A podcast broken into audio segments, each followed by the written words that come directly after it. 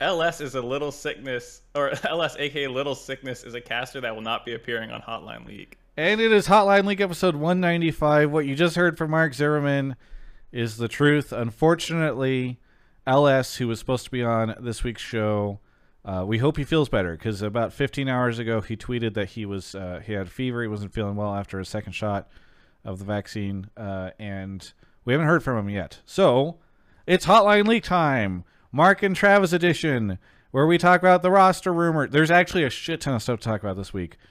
The least of all is Worlds, by the way. This is the way it always goes.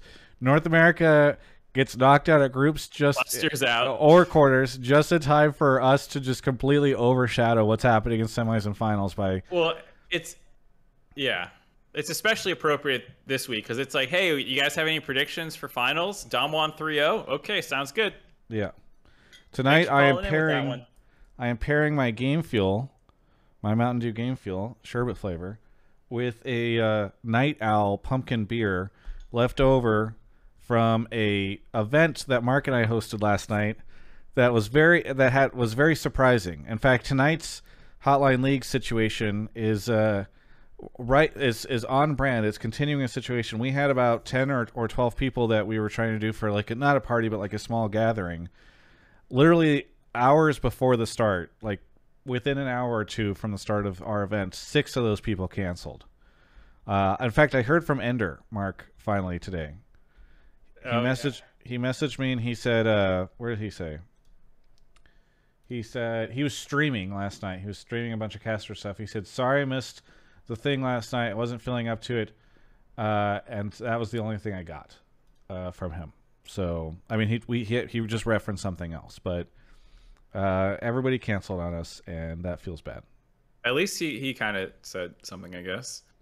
Um, we played One Night Werewolf. Christabel, who's in chat, had probably the sickest move in that game I've ever seen. Yeah, Legitimately, we went home and Ashley and I were talking about it for like 10 more minutes. yeah. it was very very confusing at first. Um, but we have a lot of extra. Well, it was it was it was funny too because Kelby after we stopped playing, like on, as we were leaving, I heard Kelby be like, "Wait, so how'd you know to do that?" Yeah, he still he was still trying to piece it out together um, as you were walking out the door. Uh, yeah. uh, we have a bunch of extra drinks and food and stuff like that at the house that uh, or the apartment that Mark and I will be consuming over the course of this week. Uh, I should also mention this I'll- episode. Oh, go ahead, No, Mark. You were interrupting me. No. You had something to say. no, You okay? no. This episode brought to you by Alienware. I was gonna say that I think uh, I just feel like if there's any type you're going to interrupt me, Probably do doing it during the sponsor shoutouts is of the, worst time, Mark. Um, food and People are going to be listening to the audio of this and think that the recording I is like messed up up or something. oh fuck. Are you having a good time? Uh, I want to I want to listen back to that and see how how well I was able to keep up with you. Great. Glad. Excited. Can't wait. Um. Anyway, shout out to Alienware and Game Fuel for sponsoring the show. We love them, even if Mark decides it's hilarious to cover the sponsor shout outs and turn off his webcam. There we go. He's back. Hello. What are you doing? What? Oh, I didn't do that. Okay. That okay, so that's I'm not doing that. That is my computer freaking out. I'm using my newer computer actually. Normally I have my rig just set up from my, my old la- uh, laptop. Yeah. So this is my first time actually doing the show off this one. So if there's any hiccups, let me know. Yeah, we'll figure it out. Anyway, Weird. there's a lot to talk about, as I was saying. Uh, so I think the last time that we did the show, uh, there was like basically nothing out there. I I think I had streamed my predictions video earlier in the day. Uh, maybe I hadn't even. Maybe it was like Tuesday. I streamed the predictions video. It came out on Wednesday. I forget. Whatever. Anyway, since then, Perks and Alphari now supposedly going to Vitality, as reported by Esports Maniacos. Uh, Riot has increased the LoL esports contract length for two four, to four years, which is hilarious given literally the thing I said right before this. Um, Wait, what did you say before this? that that Perks and Alphari are both going to Vitality, Oh, which is funny because they both signed, I believe, three year contracts and uh, are leaving after one year. apparent supposedly of their own accord. Um, just kind of stands in stark contrast. Uh, uh, uh, uh, uh arc all this arc. I am down to kind of take one or two calls about the arcane stuff. Mark, have you seen how I've many watched most of the collabs? Yeah, they're doing so. oh, I, yeah. not even the trailers. I'm just talking about like like this is like Fortnite levels of collaboration. They've they have like spe- special um, Reddit arcane themed stuff. They've got they're doing a collab with Fortnite. They're doing like I was gonna say, yeah. uh, Imagine Dragon stuff. The opening ceremony is supposed to be all about arcane, which like I don't know how I feel about because I'm like, is that overshadowing the the finals? Then, um, I don't know. There's a ton. They're doing a ton of stuff. It's actually kind of crazy. So, um, yeah, that's a thing. Um, we also obviously have uh, the finals are now something we can talk about. We can talk about this past weekend's semifinals and how unfortunately they're going to keep the format the same way. I'm guessing because they can be like, well, the semis were great, then the finals might suck. Who knows? Um, oh yeah, PUBG Mobile. They're doing something with PUBG as well. Uh, Mhm. There's all sorts of stuff. I mean, other other rumors that have occurred. Uh, I, we should. By the way, we were talking about this a little bit beforehand. From from everything I have heard, the you know the Bjergsen TL stuff is ma- is not is not done yet. That's what people keep saying. Is that like he's probably deciding between C9 and and TL. Uh, and I don't know, Jack's in the chat, so he's probably curious to see what what I was going to say about all this but, uh, stuff. But it's not it's not a done deal yet. So we can take calls about that. Maybe some C9 fans think he should go to C9 instead of TL. Maybe some TL fans think maybe somebody thinks he should go to one of the other places. I don't know. Uh, uh, uh, uh, there's tons of different stuff. So, Mark, am I forgetting anything big? I mean, there's just so much. Uh, no, I think you got all of it. The contract one was particularly interesting to me because, as we all know, um, contracts are absolutely binding, and there's no way players ever get out of them early. So the increase um, It's true. to four years is really Mark, that sounds like a just a, a willful misunderstanding of the Of how contracts work? Yeah, I, I just willfully don't understand that once it says in the global contract database the end date, the players are totally locked into that contract until it's over. And It- anything and any other suggestion is a misrepresentation of how contracts work. anyway, um, uh, I I think there's been more and more info, or more and more suggestions that Bwipo might end up on TL, so that's also a conversation. Maybe people want to because now that it seems pretty clear that Alphari and Perks are leaving their respective teams, uh, folks can talk about maybe who they think their replacement should be. So there's a lot going on right now.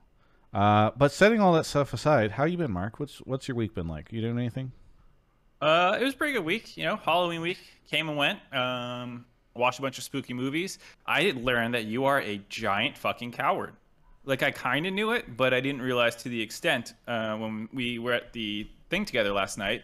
Uh, Ashley is a huge fan of horror movies, and you know there weren't that many people, so it felt more like a hangout than like a party. And so we're like, hey, maybe we should throw on a horror movie. We are kicking the idea around, and Travis was opposed to it, very opposed to it. Not just horror movies, like we said, Hereditary and The Babadook, kind of as like a haha kind of thing. He was like, no, and then we are like, Cabin in the Woods, actually a great movie. That's really fun and enjoyable. Not really a horror. Travis was still too scared. He was scared of everything. He the, the what he felt comfortable with was Halloween Town, Hocus Pocus, and Charlie Brown's Chris, uh, Hall, Halloween And- story. I don't even know what it's called. And Those uh, are the three things we could no, there was a fourth. get put on the screen. what was it uh sp- spooky buddies is that what it was called What am I forgetting? The the spooky buddies one that we were Spooky buddies. Yeah, Yeah, yeah. Is that what it was That was called? actually scary. That whatever that Casper dog was was was nightmare fuel. yeah, yeah. spooky spooky buddies uh a fantastic film uh Spook that- bud.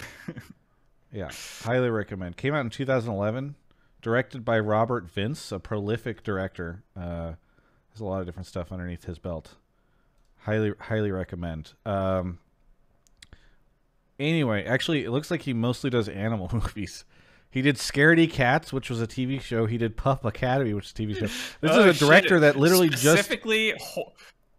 I'm gonna link you this guy's thing on on Skype, Mark. His it- his it's, it's IMDb. horror and animal crossovers. Yeah, yeah, his IMDb is specifically only animal movies. I am actually shocked that there's somebody who's out there that's like known for this. It's fantastic. Well, not I shouldn't say known for it, but who's specialized in it.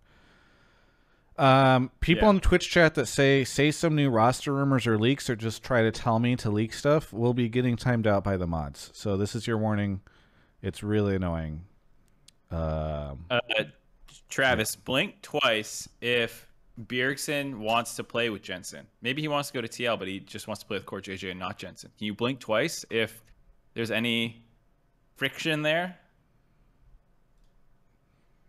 All right, here I'll say this: there there is a like uh, there are mixed rumors, mixed mixed rumors, mixed rumors um, right now. So just you know, who knows? But one of the mixed rumors that is out there uh, that I've heard from at least one person is that perhaps the Jensen ADC stuff is not going well.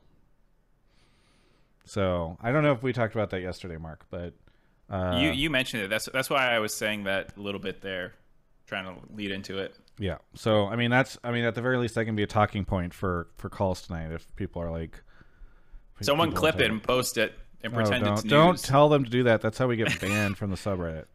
It's Don't include the brigading. part where I told you to do that though. Don't do that. Uh, all right. Shall uh, what else? Um, other than spooky stuff, I don't really have that many updates. Do you? Well, well, let's let's talk about our project that we're gonna try tomorrow. I didn't know if we were gonna bring it up. Uh, I figure why not. So tomorrow, Okay. Mark and I, very casually, we're just having fun. We're experimenting with this. We will be doing a uh, streamed talk show between just the two of us, and then a little bit of stuff afterwards. Um, not about League of Legends though, but about Genshin Impact. So if you want to do that or you want to check it out, it'll probably be early afternoon tomorrow Pacific. But we're gonna try our hand at creating some uh, Genshin Impact contento. Uh, okay. All we're gonna do is talk about waifus. Um, it's really the only thing we have an The opinion Travis on. We've and been Mark playing a lot. tier list. Yep. Gonna rank husbandos too. Yeah. Hu Tao tomorrow. Yes. Are you you're and you're unsure of if you're gonna roll for Hu Tao, Mark? I'm only at 7k primos, so I think I'm skipping because I can't get staff with her too. Yeah. People say Imagining ones that are hashtag ad in the chat are just it's like crazy. The it is the opposite of hashtag ad. I just lose so much money to that game. I wish they were paying me. I am only paying them a shit ton of money. All right. Uh let's start taking calls. Yeah, I got two people pulled. I'm gonna pull one, and then we'll get right into it, and then we can all keep pulling more people. Uh, sound good? Yep. Sounds good. All right, great. Off mark goes. Thank you to Chill Spencer, The Real Divert, uh, Green Fav, uh, Flick Nickum for 18 months, Night Strike, I Love You Chat, Neo Rivendare, uh, Dragon Severed Head, Trevor Monreal, uh, and Columbio, Colombian, Naked Homeless Man. Thank you for the 45 months. Thanks, everyone. Vienna blew through her sponsor money on pulls. My God, yeah. Well, at least she's blowing through sponsor money and not like. I guess it's technically my sponsor money because they my sponsors pay me. Great, great clockworm is here. Great clockworm. Where are you calling from? Uh, I'm from Richmond, Virginia, but I'm calling from Fairfax. I go to a college there. Richmond, Virginia, but calling from Fairfax. What do you want to talk about on the show? Um, I want to talk about so with the news that seems to be confirmed from a couple sources that Perks will be headed back with um, Alphari to Vitality. That if you're a fan of NA, if you're a fan of Cloud9, as I both am, uh, Nine should be very happy with this year with the results and the value Perks was able to bring. He was worth his weight in gold. Um, Cloud9 was the most successful NA World all year, and Perks was a huge factor for that. Uh, so your microphone's breaking up a little bit. I don't know if you're hearing that too, Mark. Sorry. Uh, Um, but I'm no, no, it, you you were saying. he said. Yeah, we mostly heard what you said, which was that you think Perks is still worth his weight in gold this year and brought a ton of That value, was- and people yeah, should be happy. Mhm. Everyone's gonna meme the 11 million, but you know they probably didn't pay that much anyway. But Perks is very much worth his weight in gold, the value and the results that he brought. Okay, and uh, are you sad that he's leaving? I'm very sad that he's leaving as a Cloud9 fan. I mean, I, he's he's he's the Western goat. You know, if he wants to go back and compete in Europe, he's got the right to do so. But I think that you're crazy if you're an NA fan or a Cloud9 fan. You don't think that keeping him would be a fantastic option. Hmm. Okay. Mark, you want to go first, or should I? Uh, Why don't you go first? I disagree. Uh, I Shocker. really liked having Perks over here as a fan of him as a person and a and a player. Uh, but I don't feel as though during his time. Okay, I I agree he accomplished a lot. So I asked him during the press conference, the Cloud Nine press conference after they went out, like, what do you think about your first year at Cloud Nine? Especially because at that point in time, we had already been hearing rumors that that might be his only year at Cloud Nine, and he had a really great answer, which he was talking about, like you know, we made it to MSI. People don't understand how how hard it is to win a split in any of the the major regions, and so like I'm really happy we were able to do that. Still able to go to Worlds, made it out of groups. Like he, I I am. I I'm not I'm not trying to say this was a terrible year for Perks or that he did not do a great job. Uh, my question is, are we sure Cloud Nine wouldn't have had these results with Nisqy? Uh, 'cause Yes. I- really? Yeah, I don't mean to interrupt, but like Nisqy, I, I also am a big fan of Nisqy. I think he did play really well in Fnatic, but you do not get these results with Nisqy. You don't get them with Kenton. You don't get them with no. Well, I mean, technically they did get them with Nisqy last year. With a minus different the- roster. With a different Yeah. roster. Yeah, true. But um, I think you can talk about the top lane situation, Fudge versus versus Licorice. Maybe in spring, you know, Nisqy carried a little hard. Or excuse me, uh, Perks needed to carry a little bit harder.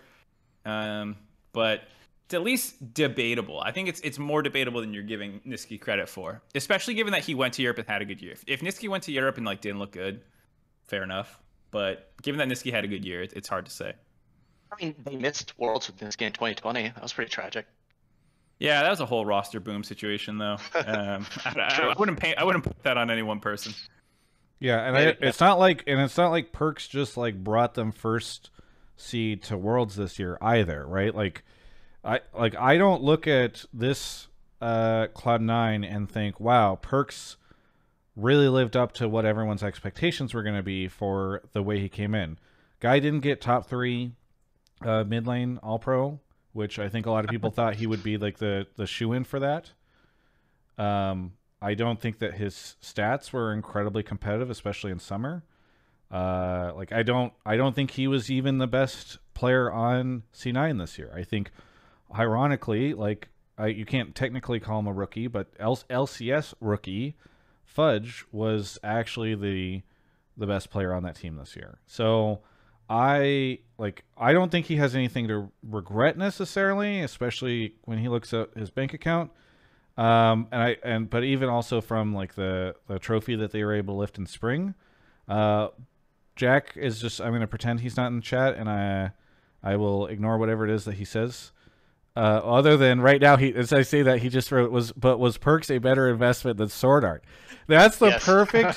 That's the perfect Jack mis, mis misdirection on this stuff. You know, if anybody like- questions the Perks investment, he could literally We- just say, "But we, Sword we Art." could sit here and debate all day whether Perks was a good investment or not. But one thing we could all agree on was he's a better investment than Sword Art. Yeah, yeah.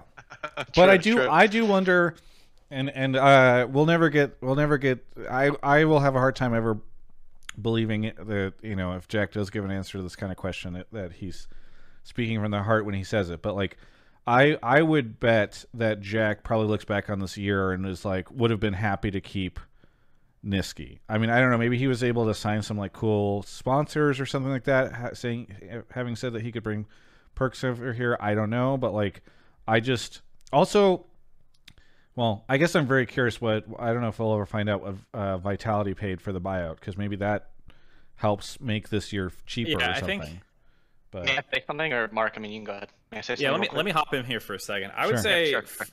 for me that the difficult part is like so much of this answer I feel like depends on the business component because I'm with you about like the achievements part. Like Perks felt like a pretty integral part of a team that had the best year in NA by far, and uh, you know was was reasonably successful at Worlds and everything. Like you know he he had some big games at Worlds and had some stinkers, but like you know that's kind of Perks a lot of the time. So like I I think more or less from a achievement level, it's it's, it's kind of hard to criticize them. I think there's points that his individual play looked more suspicious than you would have wanted, and so you know Travis always harps on that he didn't even make an All Pro team in summer point.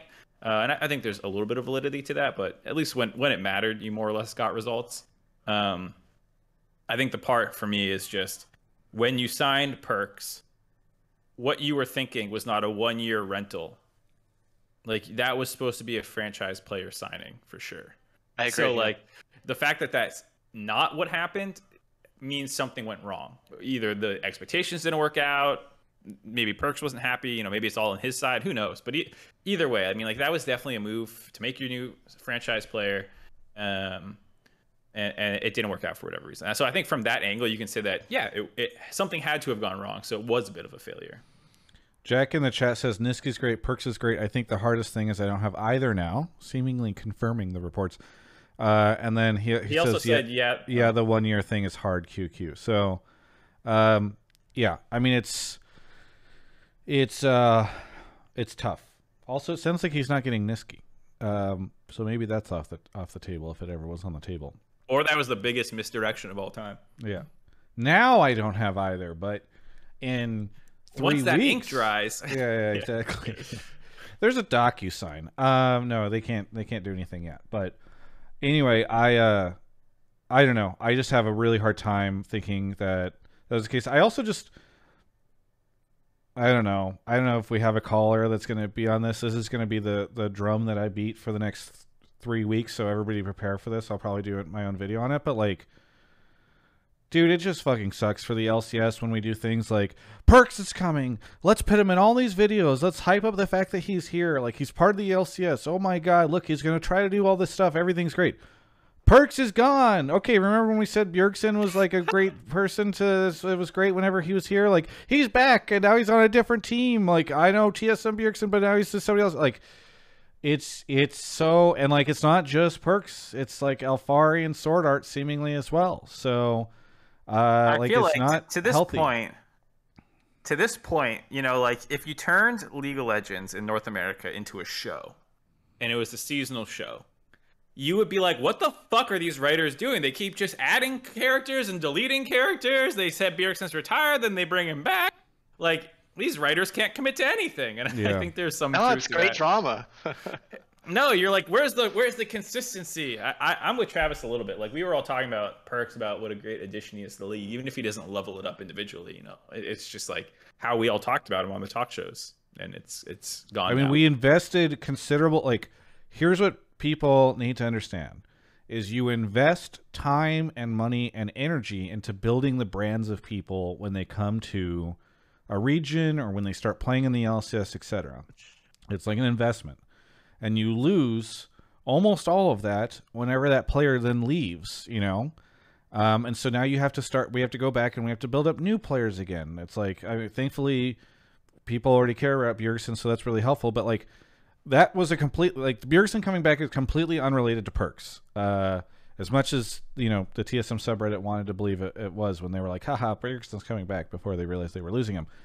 Um, and it, it's like, it, imagine if Bjergsen hadn't come back. Like, imagine if next year it was like, guess what, guys, 2022 is gonna be none of the big names from last year that we had signed, and also Bjergsen and Doublelifter still retired. You know, it's it's a blessing he's coming back. Um, so I I I look at the perks thing is a pretty big waste in in almost every category. I mean, I, I was happy to have interviewed him. It was fun to have him here, uh, but I I don't think he was probably worth the money unless the Vitality buyout is really great. I don't think that uh, he was worth like the investment because he's only here for like a year, and I don't. It's not like he led us to semifinals or something in the at Worlds, uh, or even like a great scoring at, at MSI. So I Um, I'm not feeling I'm not thrilled. on some people in, in Twitch chat, like Papa Smithing and stuff, we're talking about like there's other people who got built up or should have been built up over the year. Peter Dun was also memeing about, you know, like, well, that's true for the teams TL, TSM, and C9. And I think, you know, maybe I think we there was at least some coverage of those teams and players. Um, I think Jizuke went a long way to changing his name from his 2020 split as much as I, you know, it's like, oh, it's the same plot line, EG and, and Jizuke. Like Jizuke, I think, had a lot better split. And I think some of those stories we did cover, maybe they could have been covered a little bit better, but I, I still think um, it's still a loss to have just have half of these storylines disappear. Oh my God, Alphari's the best top laner we've ever seen in North. Oh, see you, dude. Saw him for one year. Yeah. So like, the, it's still a loss, even if there are other storylines that we could be talking about more. No, and people Uh, will always say that, like, oh no, but there were these other people, and I'm like, cool, but who was very prominent in like the LCS summer piece, you know? And wouldn't it be cool if that had been Jizuke instead of Perks or something? I don't know. Like it, uh, obviously EG would have had to be, there. but you get the point. Like it's, it's there. There was investment made that is now lost. Uh, and we do this a lot in North America, uh, especially Think about all those hype pieces and interviews that like we could cut from Bjergsen and Double Lift's careers in like season eight that were recorded in season three whenever they like went up against each other. Literally fucking useless for some of the pieces we recorded this year. Like unless Perks is coming, back, maybe he'll come back. I don't know, uh, and then we can we can cut together his "I'm coming to change the region" and meme him for it. You know? yeah we were i i and riot independently were trying to build up like a sword art core jj rivalry type thing you know like in the opening video sword art's like oh i'm coming from or whatever and core jj is like yeah i'm not worried about it you know. I was interviewing them and getting those types of quotes too if i recall like towards the beginning of the year. Blah! Now it's dead. So cool there goes that you know. It's just how do you build rivalry in the lcs whenever we're just spin the wheel on which players are playing this year. Um, Abbedagge versus Perks. Here's the run. Ba- oh, did we say perks? We Abbedagge meant versus. Jensen. Oh, he's in the bot lane.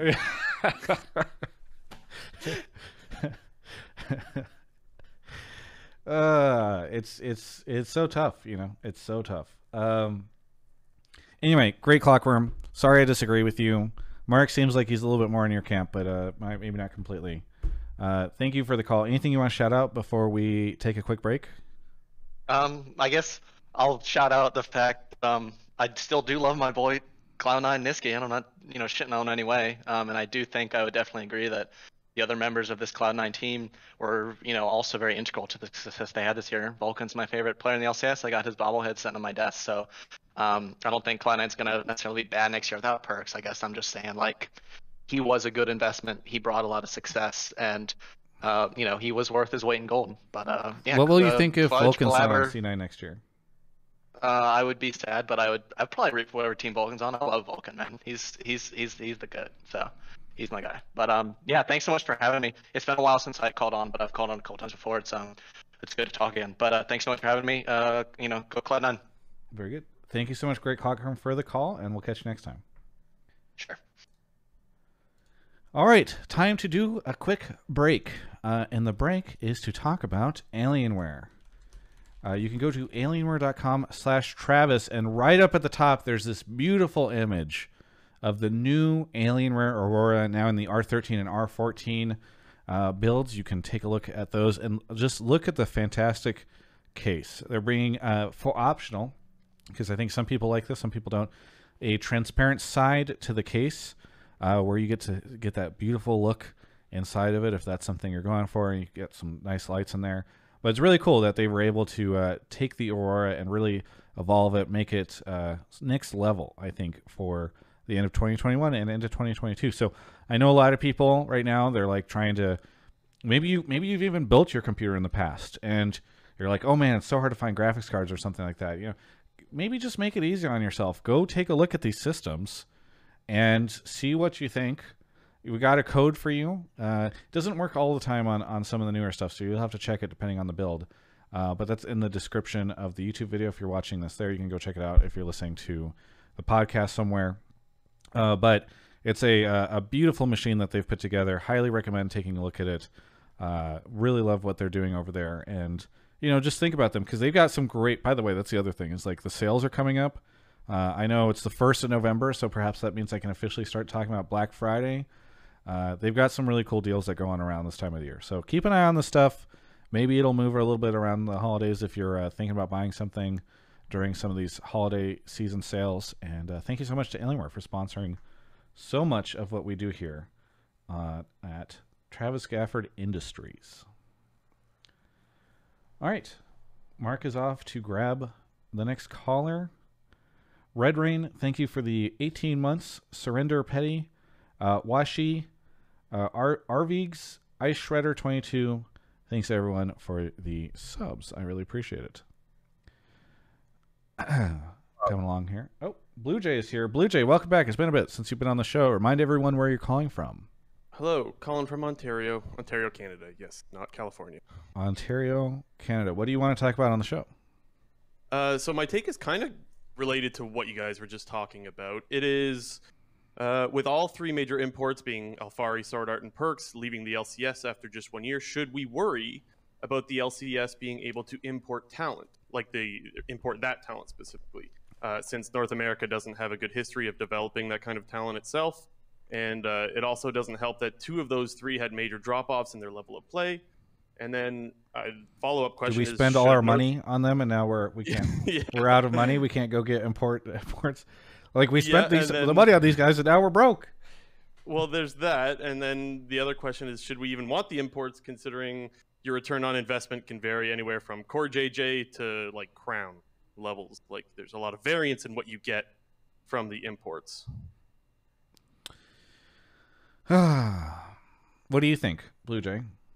I don't know because like, so we haven't had a good, um, uh, what's the word? Um, talent uh, development system and it's kind of like new like only lately has north america really put a focus into that and so i don't think we know what we're going to get out of it yet so like if we can actually develop some players it's like oh who like who cares then you know but if we can't then it's like well damn now we might be in deep shit because if even perks can we'll say struggle for lack like for his um, level of gameplay we'll call it struggle uh, then anyone can right Drop. I mean, maybe uh, drop off is also kind of dramatic, but yeah. I mean, it it's hard to say he really struggled in the LCS, but it certainly did not feel for like he was his playing level at of his previous gameplay, level. I would yeah. consider it Yeah, but struggling. you- And I would also say he definitely dro- dropped off for sure. I, I know, sorry, last caller, but he dropped off.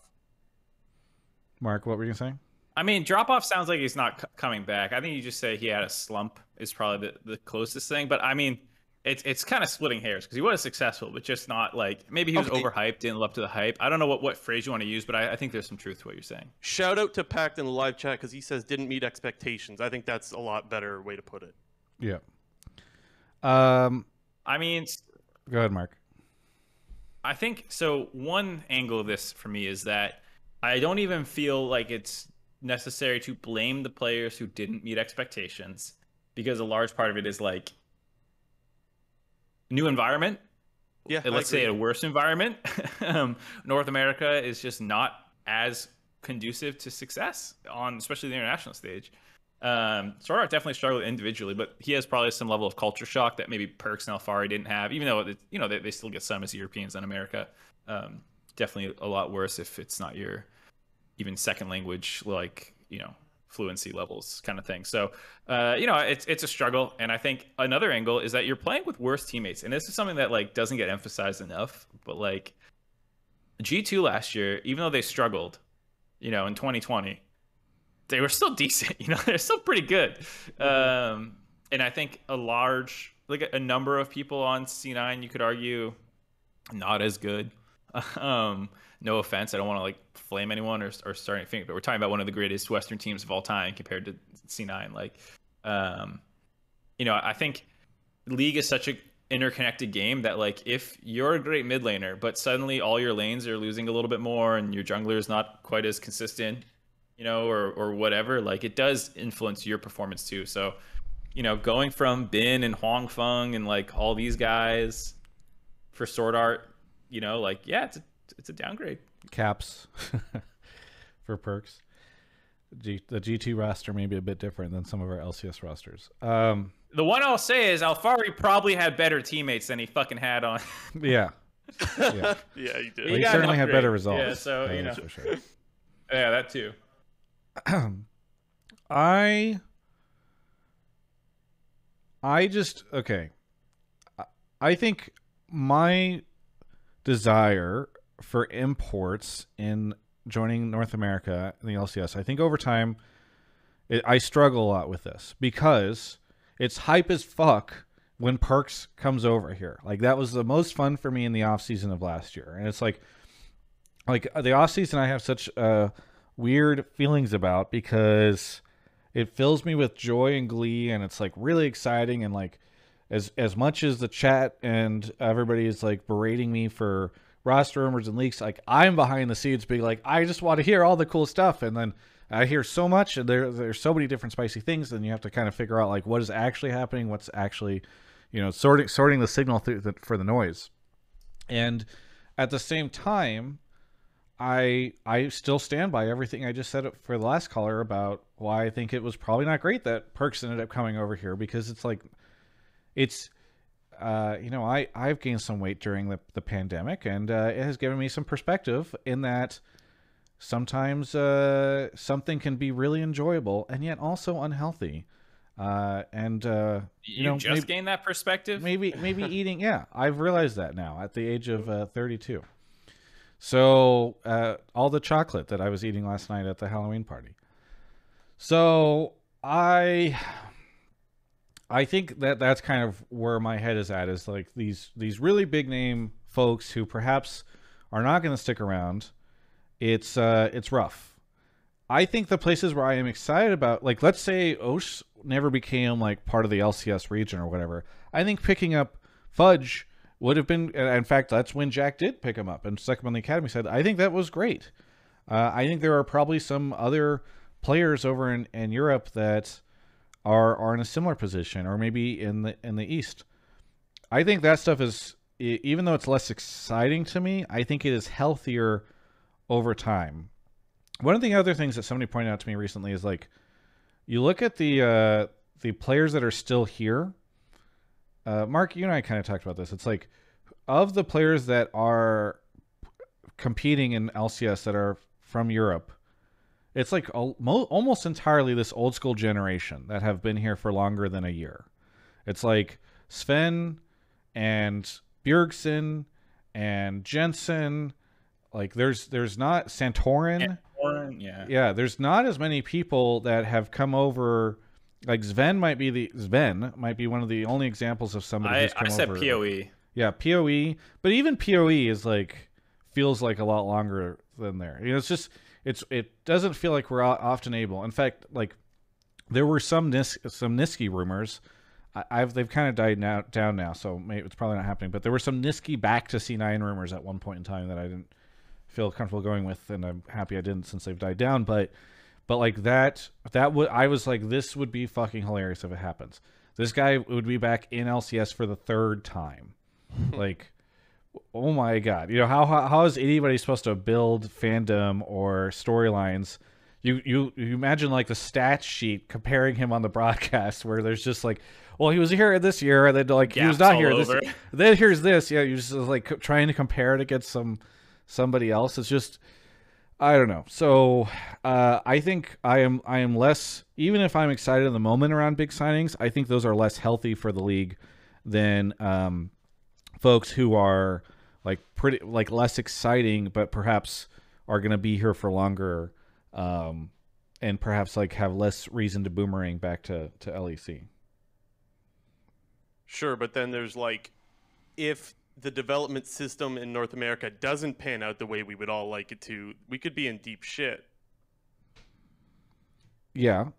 What does deep shit look like? We don't do I well don't at Worlds know. and MSI. Yeah, true. Same old. Same like old, oh no that would be terrible if we were unable to compete on the international stage No, but the thing is, though, is that things can get worse. I know it feels like it can't, but things can get worse. Yeah, we could lose some Worlds, plans or something. I, but, I, like- I, I agree with with what you're saying. Like, we're we're, we're it's half memeing, but like we could start dropping play-ins, Travis. you could only have two teams Yeah. in groups. Like it can get worse. yeah i mean I, I get that um and i don't want to discount the fact that like we were arguably more competitive in groups this year but like a lot like part of the reason we were more competitive in groups this year was because of uh Perkz and Alphari and they're now gone. Um like i it, it can get worse but it can also get better right? Like what Yes, if we can. didn't have to to pay players a bajillion dollars to get us slightly beyond groups sometimes you know what if we were able to find more dannies and and put up even similar results to what we're putting up right now but at a fraction of the cost with players that are going to stay in the league for the next five to six to eight years. Uh, and you know, like I, I, we, I think that's worth pursuing.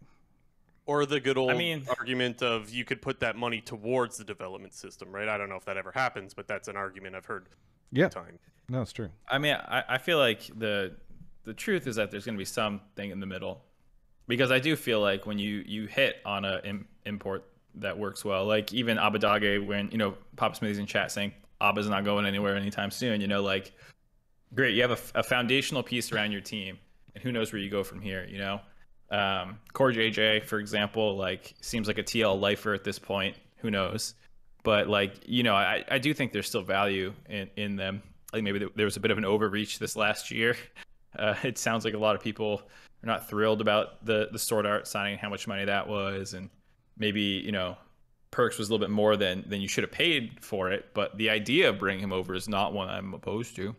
You know, like if that if if Caps comes over next year, am I really gonna be like, oh fuck? Assuming Caps looks okay this year. Okay, but what if Caps year, comes over next year?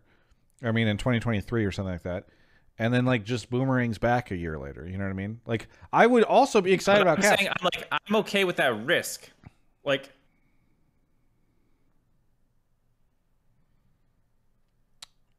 You're you're frozen. I don't know if Hello? you're waiting to say something. Yeah, no, I don't know. My, my everything just cut out. I actually froze for a little bit myself visually, just like waiting for the sound to come back. I said I'm okay with that risk. I don't know if that came through. Oh yeah, yeah. I heard you say that. I but it sounded like you were going to say something else. Um, No, I I yeah, I am uh I just like us to to calm down a bit. Maybe that's the best way. Maybe what Mark is saying Yeah. is like somewhere in the middle would be good. We need more roster stability. We definitely need more roster stability. Guess what, guys? Like I'm not I'm not hearing that the roster stability is coming in this offseason. Like even beyond those guys, like like I I heard that um, EG is is. Uh, well, I was gonna something say that. Yeah, I've heard there's there's rumors abound that that Danny might be leaving EG, or other players might be leaving the team as well. This uh, one's instead this of one's Danny. for Kelsey Moser. Yeah, yeah. Damn. Yeah. Chovy is available. Uh, That's that's for Kelsey.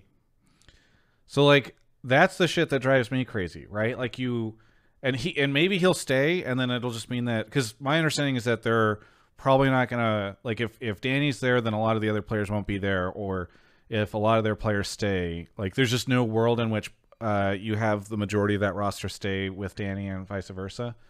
Um that is that is that is the the rumor, the scuttlebutt that I've heard from multiple sources. Uh, and and it's like that shit just feels bad, right? Like here you are, EG, you're always talking about talent development, you're always talking about North America, and then you find this like diamond in the rough, and maybe they'll build around him, uh, but it might cost them most of the rest of their roster. Um, or maybe like he'll end up on another team, but it's just it's it's crazy, right? It's it's absolutely crazy. Um, yeah. Now everybody's just typing two or three letter team names in front of of Danny. uh, so yeah, I don't know. Who knows? Who knows what will happen? But uh, that's that's the type of stuff that I hear, and I'm like, that's spicy. Everybody, when I say that, Twitch chat explodes because it's crazy. But it's also like, is that healthy? Uh, probably not. Blue Jay, thanks so much for the call. Anything you want to shout out before we uh, go on to our next caller? Uh, yeah, I want to shout out uh, a prop sheet that me and J&T made uh, for Worlds 2021. I'm going to put it in the self promo channel, but it's free to enter. And it's just, I don't know, I think it'll make Worlds a lot more fun to watch. So if anyone wants to join the prop sheet, I'll put it in the self promo channel in Travis's Discord, and you guys can check it out and maybe win some money. So thank you for that. And uh, thank you for having me on the show, guys. Yeah, have a good one. Goodbye. I think somebody just tried to open my front door. Um, Kobe's not here. There's no reason anybody should be trying to open my front door. I sent Ashley over. Oh yeah, just to scare me. No. Uh, Yeti, thank you for the four months. ENS Hero, Should I get the next caller? thank you for the prime. Yeah. Am I? what do I? Okay. EP, thank you for the 25 months. Uh, Akajar, Ice Shredder. I believe I got everybody else. Arvigs. I think that should be it. Um, General Sniper in the chat. General Sniper, when are you when are you able to play yet in the LCS? What's going on with you? Has it been enough years? Come on. We're all we're all waiting. I owe General here, this will be my public apology. Last year I was going to try to do a documentary on General Sniper and then we just ended up getting really busy on stuff and I I kind of ghosted him, which is not my intent. And uh Damn, I, you I owe him an ghosted the fucking next great North American player. He's gonna remember that when he's in the LCS three years. When he now. shows You're up in the LCS interview with him ever again. Yeah, I'm gonna have to retire when he shows up uh, from this job because I will be officially out. Uh, out. Imagine if fucking Doublelift ten years ago messaged you and you just ghosted Doublelift's ass. Where would you be? uh, probably nowhere. just working at like a tech company or something. uh, I'd be a lobbyist. Lion Nation is here. Lion Nation, where are you calling from? Calling from Seattle. Seattle. What do you want to talk about on the show? Uh, my take was that TSM announcing that they want to rebuild and try and have a developmental roster, uh, and also specifically addressing the fact that expensive rosters have failed for them in the past is like the biggest news, the biggest LCS news that nobody seems to be talking about. So I want to. I, does anybody have the exact quote from this? Because I've heard a couple different uh, situations. And and by the way, like this this is this topic is so near and dear to Mark that he's starting to tear up right now just thinking about it.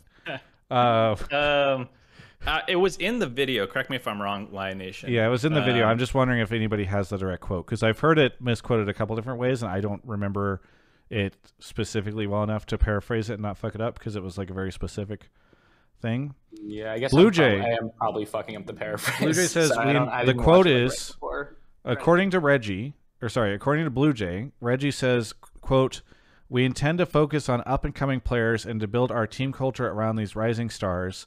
And part says to clarify, this does not mean TSM will be an all rookie development roster, which like so. I'm glad that we got the exact quote because I've I felt like those two things are somewhat both sides. yeah, yeah, exactly. I for me, for me, the way that I was saying it earlier on a stream is it's exactly the type of thing that you would hear from like a Dignitas or an Immortals. Uh, you know what I mean? Where they're like, "Listen, we believe a lot in like young players who are inexpensive, and that doesn't mean that we're not going to win. Everybody, okay? We think there's a ton of value out there in these players that, um, and so like I am very curious to see what that means for TSM because it's like it does Well, feel very cake and have it eat, eat it too. They also said in a Reddit comment, Reggie said that Huni and Spica will be playing with the team next year. So like on some level, this is already true. Like you could literally fill the next three lineups with rookie talent, and his statement would still be true because Spica and three players, are yeah. not are not rookies. So like you know, it, it could still be where it is mostly a developmental roster, and it is still mostly young players. But you still have some veterans, which is how almost every no one no one really does five rookies. So like in some sense, his his statement can still be true um, and still be more developmentally. Right, right. And I appreciate the acknowledgement of, you know, we spent a lot of money before and we've gone zero six, or we didn't even make it to Worlds, right? Like, that's the other the other pe- the other half of that that gives me more hope for the validity of of the I don't know of the promise. I mean, I kind of hope that I don't know because I've heard rumors both ways on what EG is going to do, and so if they end up like taking that spot of like big spender for next year, but you would hope that if TSM is less in the running to like bid for like big name stars and spend a ton of money, that actually causes salaries to go down a little bit for at least top talent. Um, that is that is kind of the hope that I have right now because I don't think that we're in a healthy spa- state right now with the, the money that's being spent. So, um, sorry. So Lion Nation, you're saying that this is like a really big story that they're heading that they're like we're out of the money race. Yeah, I think that's. It seems like a really big deal. Give like I feel like I was looking at like the Reddit thread after they announced, you know, after the announcement video, and it was all like, "Well, guess I'm not a fan of TSM anymore." You know, Bjergsen's gone, um, and I don't know. It feels like we last year we had this huge conversation about developmental talent and and trying to like bring new people in, and now it's like gosh, I hope that TSM does well this year with hopefully a, a you know at least a few rookie players so that we can get some I don't know some hopium going. Well, so I do think it's an interesting take because as long as TSM's been in the LCS, they've been competitive. They have been trying to be the best team in the league. And this feels like the first time I've ever heard them say that's not their goal. Well, Right? so Like, now they- people on Twitch chat are saying that Reggie's AMA, which I think has been ongoing for a while, maybe he's been going back in and updating it, but that he said that they're still going to be top three spenders in North America. I don't see the. Uh, I'm trying to go through the AMA right now to try to find it. Um, it would still be a top three spender. Well, okay, that's a pretty different story then. so I don't know where he said it, but here, here's here's some interesting stuff that is relevant to this. He said FTX is not allowed by Riot, LCS, both on our jersey, broadcast, or name. It's hard to justify spending FTX's investment when LCS provides no value to them. LOL is around 10 to 15% of our aggregate fan base. We've invested that entire budget to expand globally and are now involved in 14 games with 18 rosters. Our other players and teams need support too. We are a top spender second in the league, which like I actually th- I'm curious. I thought they were the highest spender, but uh, in the league and only only behind the highest spender by a maximum of 10 to 15 percent, and will continue to be a top spender. LCS viewership is down 20% last year, and the top spending teams spend more than two to three bottom teams added together. Being an organization that came from League, we're one of the teams that spend the most worldwide. Spending more won't solve our problems. We want domestic results. We'll need to look within. Um, if we want international results, our teams and NA need to work together. I don't know what it means when he says our teams and NA need to work together. I think maybe like we all need to go spend a ton of money. I think he's Um, saying more scrim culture and yeah, maybe. probably stuff like that.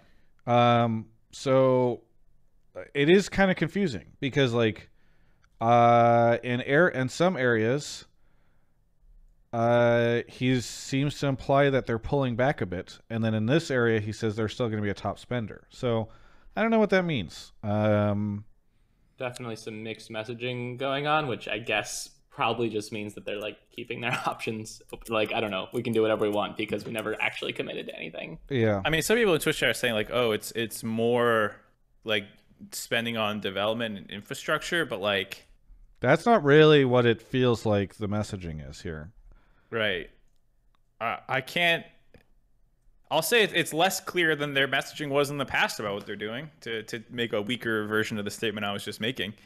Um, you know, But okay, but at the end of the day, nobody's memeing TSM Chovy this year, right? I mean, they're still memeing it for the sake. of Okay, they're memeing it, but nobody. If, that happened, it would be, I would say, extremely surprising. Yeah.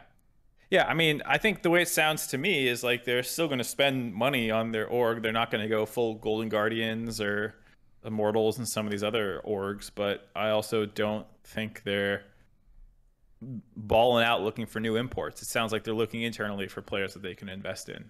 Um, and some of those players might still take an investment. Like, I, I don't know. Maybe they, they try and grab He says our budget is still competitive and will still be a top spender. I'd rather just spend more across the board on several players in academy and academy than on one to two big names. Hmm. Yeah, I don't know. I mean, that still says to me you're not signing anyone splashy. You know, like Yeah. you're, you you can still pump resources into academy, and get some good players. I mean, yada, yada, this, the scary thing for him might be that, or for TSM fans, and this is just like an example, right? But like, CLG might have been considered, depending on how you define top spender. I think CLG might have been top five, might have slipped into top five last year in spending. No, I think 100T and EG were still up there. no, more. yeah, they- they're still gonna beat them out. So yeah, I don't know. I just it's it's interesting. I get like to me that sounds more like an a 2021 EG roster where like EG was spending a lot but also not on like big names. I don't know. We'll see. Yeah, it's it's hard to to see who fits the profile that they're kind of describing for themselves. Yeah. I mean, I guess we'll find out soon, but I uh I don't know. I'm I'm very curious. Uh Yeah. look, I, Anyways, here- I, s- I s- I still Okay. I still like the call about calling attention to like what TSM's Exactly. future is more than just tunneling on the Bjergsen angle. Yeah, it got overshadowed by Bjergsen. And even if, I don't know, I guess there's some doubts about how it's going to go down, but I hope that it goes down with more rookie talent, and I want more attention on that story. Well, here here's where I'll I'll send this conversation.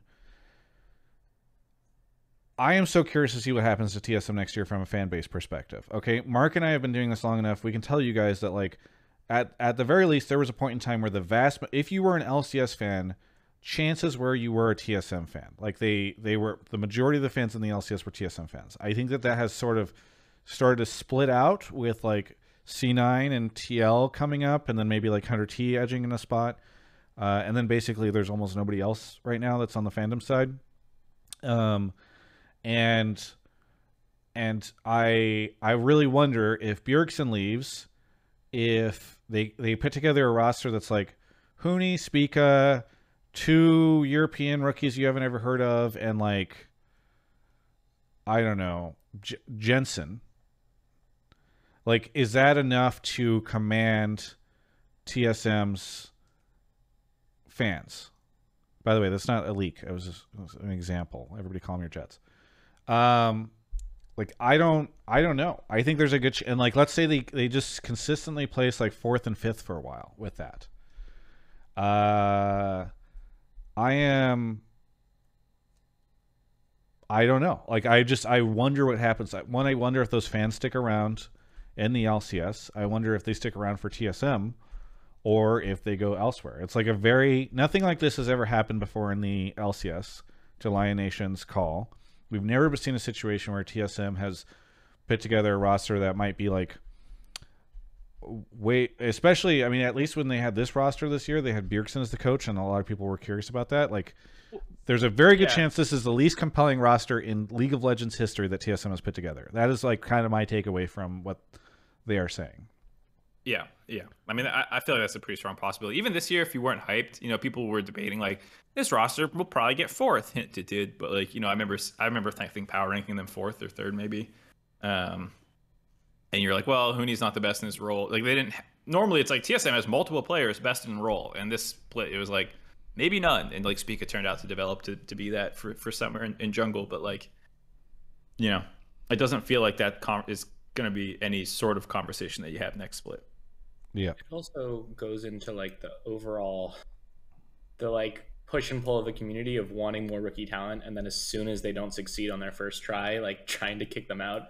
And I wouldn't be surprised if TSM doesn't do well this year, and also will be very sad to see when or if, or if or when the TSM fans then like, whatever, blow up and get mad. Yeah. Oh, I'm sure they will. I'm, I mean, like even even if they're like middling, you know, people will be like, "Free Spica from jail." You I know, will say like- props to props props to Reggie because I think the Q and A is very well written, and he seems to have pretty good answers for a lot of the fans' questions and stuff. So like, he's doing. I think he's done a good job of recovering at least the subreddit, uh, if not the broader fan base, from sort of the edge they were on whenever it was like Sword Art's gone, Uh, uh, Bjergsen's gone, Lena seems maybe gone. Like it, it was all hitting on one day. All those folks were um, seemingly in a really bad place, and I think I think at least his answers have helped some people feel better. But uh, I I don't to this point that we're having a conversation about right now. It's like, uh, how are they going to feel if they end up sixth in spring and summer with the players that, other than Spica, people don't super care about? I don't know.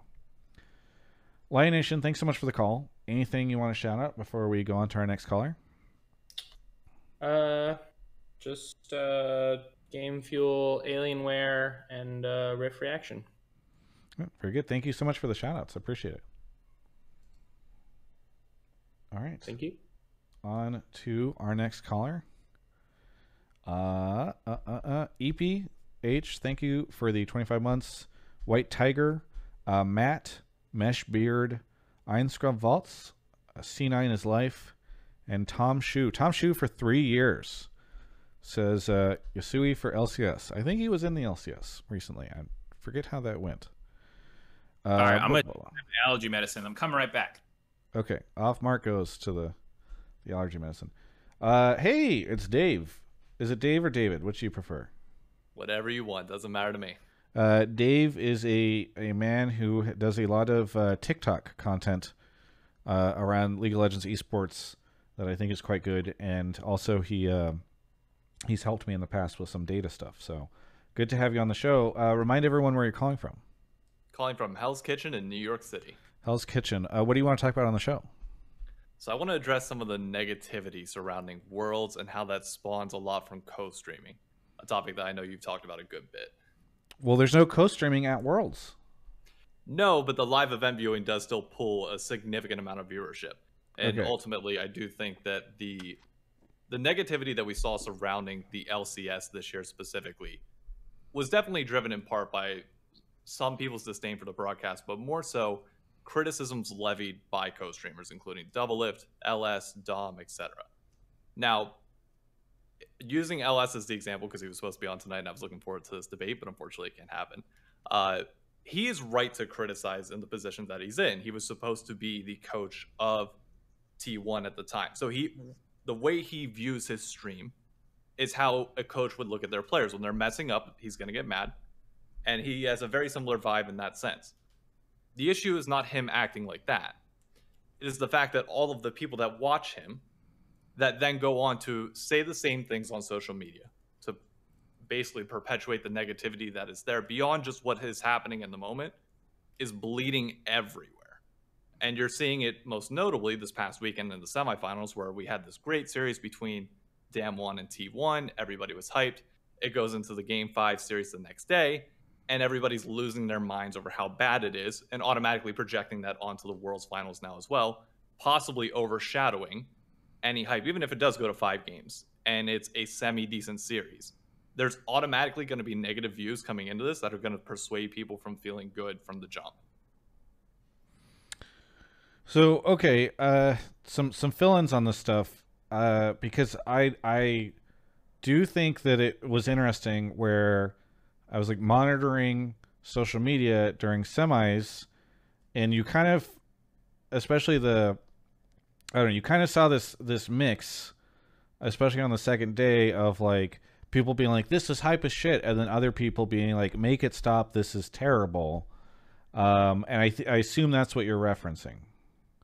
Yeah, but that's also symbolic of many things that we've seen throughout the entire year through LCS. Not as much LEC, but more like the co-streaming elements that are now bleeding into that later. Yeah. I mean, I've talked in the past about how I think co-streaming can be kind of tough. It's funny, we haven't really talked about it from a world's perspective, but from a North America perspective, I I've talked about how I think it's really rough when I tune into like I preferred watching co-streams this year. Uh, I want to clarify that in the How beginning. That- fucking dare you? that was the majority of where I was. I thought uh, the new caster that they brought into the LCS was very lackluster, and uh, most analysts. How dare you shit on Raz like that, dude? that did have most most analyst desk segments that didn't have Raz. Well, Raz ghosted on the party last night, so you know. Um, well, you said caster. Raz, Raz was a caster. If you said know, something about know, analyst I desk, I, would have I said. I said would have said someone. I would have done anything to deflect away from me. Yes, I know. I know you would have. Um, but anyway, I preferred watching the the especially like the sneaky Meteos double one. But it would suck whenever I'm watching it, and Peter would be like, "I can't believe this player is even allowed in the LCS." You know, um, I'm like, that's that's not we're not really building this player uh, for future success with the fans. You know, and I and I do think like Jizuke took forever and really basically had to win all pro for people to turn around their opinion on him. Um, but I haven't really thought about it much from the world's perspective. Uh, Mark, what do you think? Um, I don't know, to be honest. I feel like there's a negativity problem. There's always been a bit of a negativity problem, even before co-streaming was really a thing, or like the content creators were necessarily as, or these this batch. I mean, like there were always talk shows, and the talk shows were always critical. Like going back to Summoning Insight, you know, that used to be the platform, and it's maybe been democratized a bit between all the different co-streamers and stuff. The negativity's still there. Um, but I do feel like if there's one thing that's changed, it's the influence of Riot content has dropped. Because Riot content was never really negative. Um, and I, I, I would almost say, in some regards, part of this issue has been exacerbated by the lack of like engagement on some LCS content. Like, I, I don't. I, I would have to check, but like, I don't think things are as big as they used to be. And So it might be like know, less people. So in the past, people would go watch the dive or this or that or the main LCS or stream, PTL. Or PTL.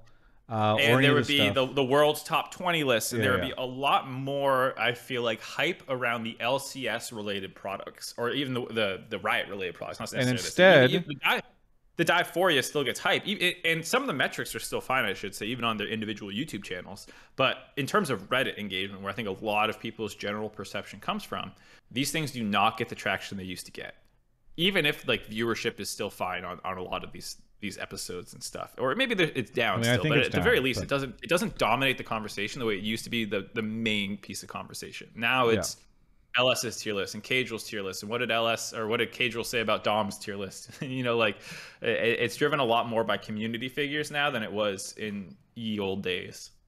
Especially And so now instead of consuming a lot of stuff that's like, oh hey, like this is yeah, you know this player's had a rough split. Oh, I'm you hate to hyped see for it. this matchup because this guy played this guy two years ago, and they have this story, and yet and that's a lot how Riot talks about things. Content creators go, "Well, that team's fucked. They have no chance against this team. I don't care about the storylines. They're goddamn trash. This yeah, team's gu- gonna win guys 3-0. might turn off my guys might turn off the stream because who wants to watch Golden Guardians Immortals?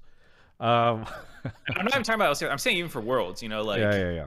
yeah, I, I feel like there there's not much of a focus on the narrative elements in Yeah. in the analysis driven content creator world. Okay, so let me let me play the devil's advocate here, Mark.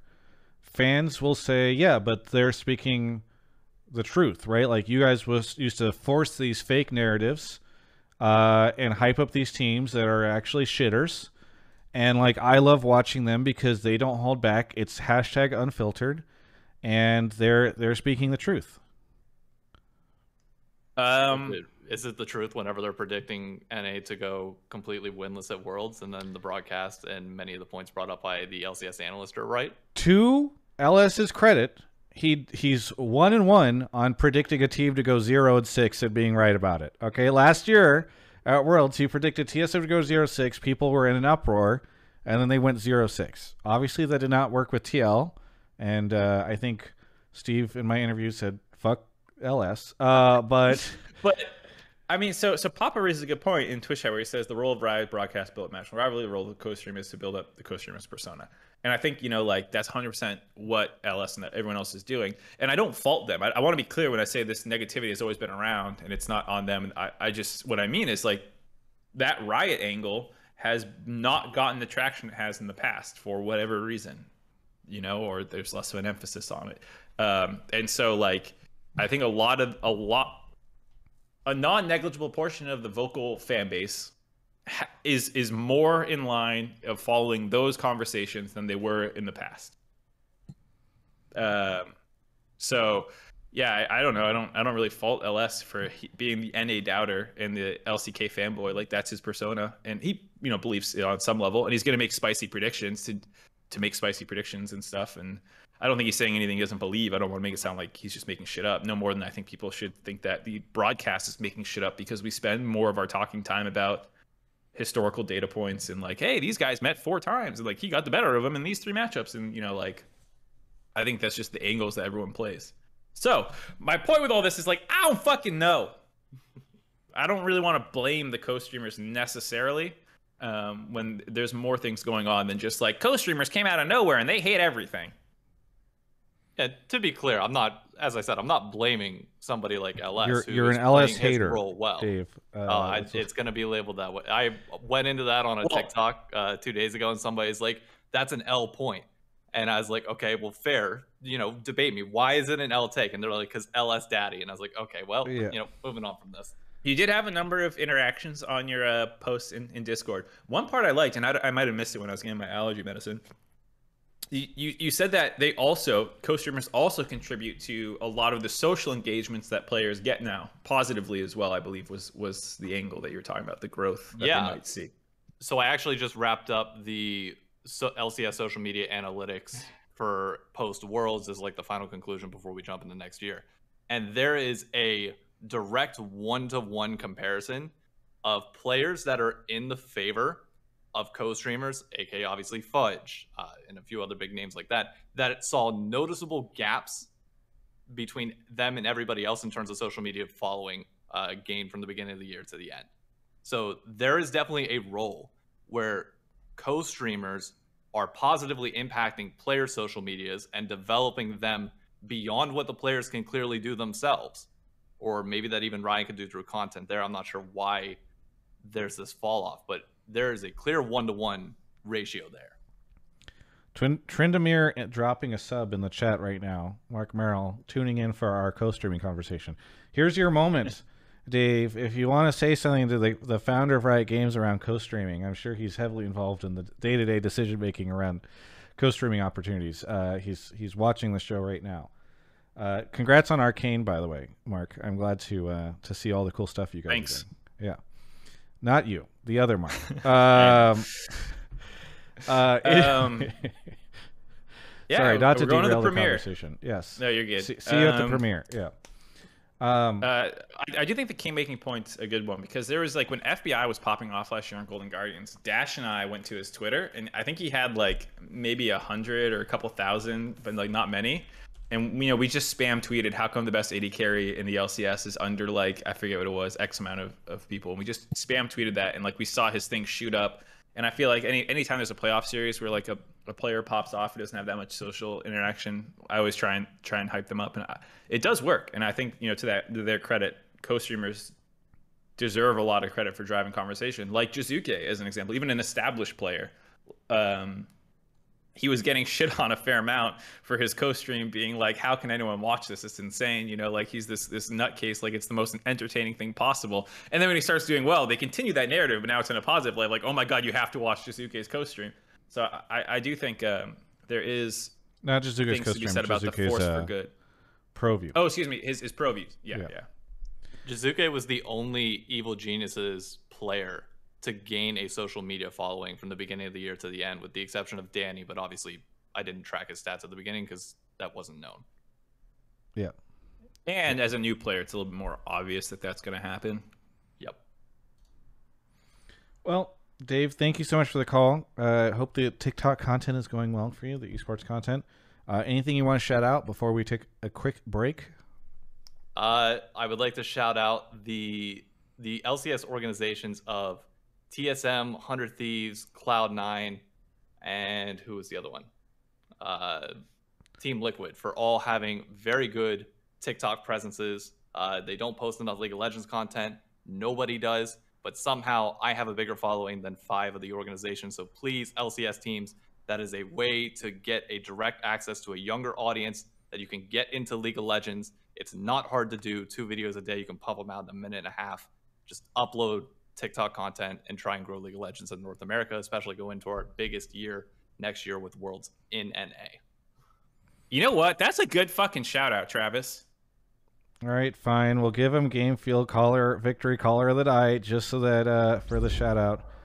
Uh, I last night, by the way, uh, there were uh, seven people all sitting around the table, and one person and Mark had no idea what was happening when all of us all at once together said, "Oh no, our table it's broken." Uh, I- all so all in synch, eh, all synch and synchronous, and Mark was confused as fuck. He's like, "I am clearly not," and that's because Mark does not. Mark only he refuses to make his own TikTok and and only consumes through his girlfriend. Well, so what bothered me was Ashley was one of the people who shouted it out. She knew the reference, everyone knew the reference, and she usually has me in the loop. And I don't know what how this one fell through the gap, but I felt I felt like a big boomer when everyone yelled it. Um, but no, TikTok's a shit, and I, I think to the caller's point, it's what the youth are using. That's what why the youth? Oh, don't say that ever again. it's what the youth are using. Oh my god, you made me sound so. I feel so old having heard you say that. We're trying to start a Genshin content. You can't be sitting around being like, "It's what the, The- youth are using." The youth just love their waifus. Let me tell you. Oh my god. I've never felt more old than in this moment. Um, I just I sent you a message on how you can get our the free case of Mountain Dew Game Fuel sent to you, Dave. Thanks so much for the the call, and we'll catch you next time. Thank you so much for having me on. Yeah, have a good one. Okay, uh, how's it going? I see. So Marc Merrill's still hanging out in the chat. He was saying hi to to Mark Zimmerman a second ago. He's hanging out. He's chilling. Uh, it's actually crazy how much stuff that they're doing around Arcane right now. It must be really cool uh, for for Mark to see this. Actually, Marc Merrill, please tell somebody I, I'd love to interview you or somebody associated with the project because here's what I will say while Mark is getting the next caller. I think what is fascinating is that there is very clearly a huge mentality shift in Riot that has occurred over the past couple of years. Because previously, I think you guys would have never done the stuff that you do are doing on Arcane because you would have perhaps felt my my impression is you would have thought it does not feel authentic to go out and partner with all these different places to do something with well Reddit I think feels authentic, but like have the collab with Fortnite, have all these arcane things all over the place, et cetera, et cetera.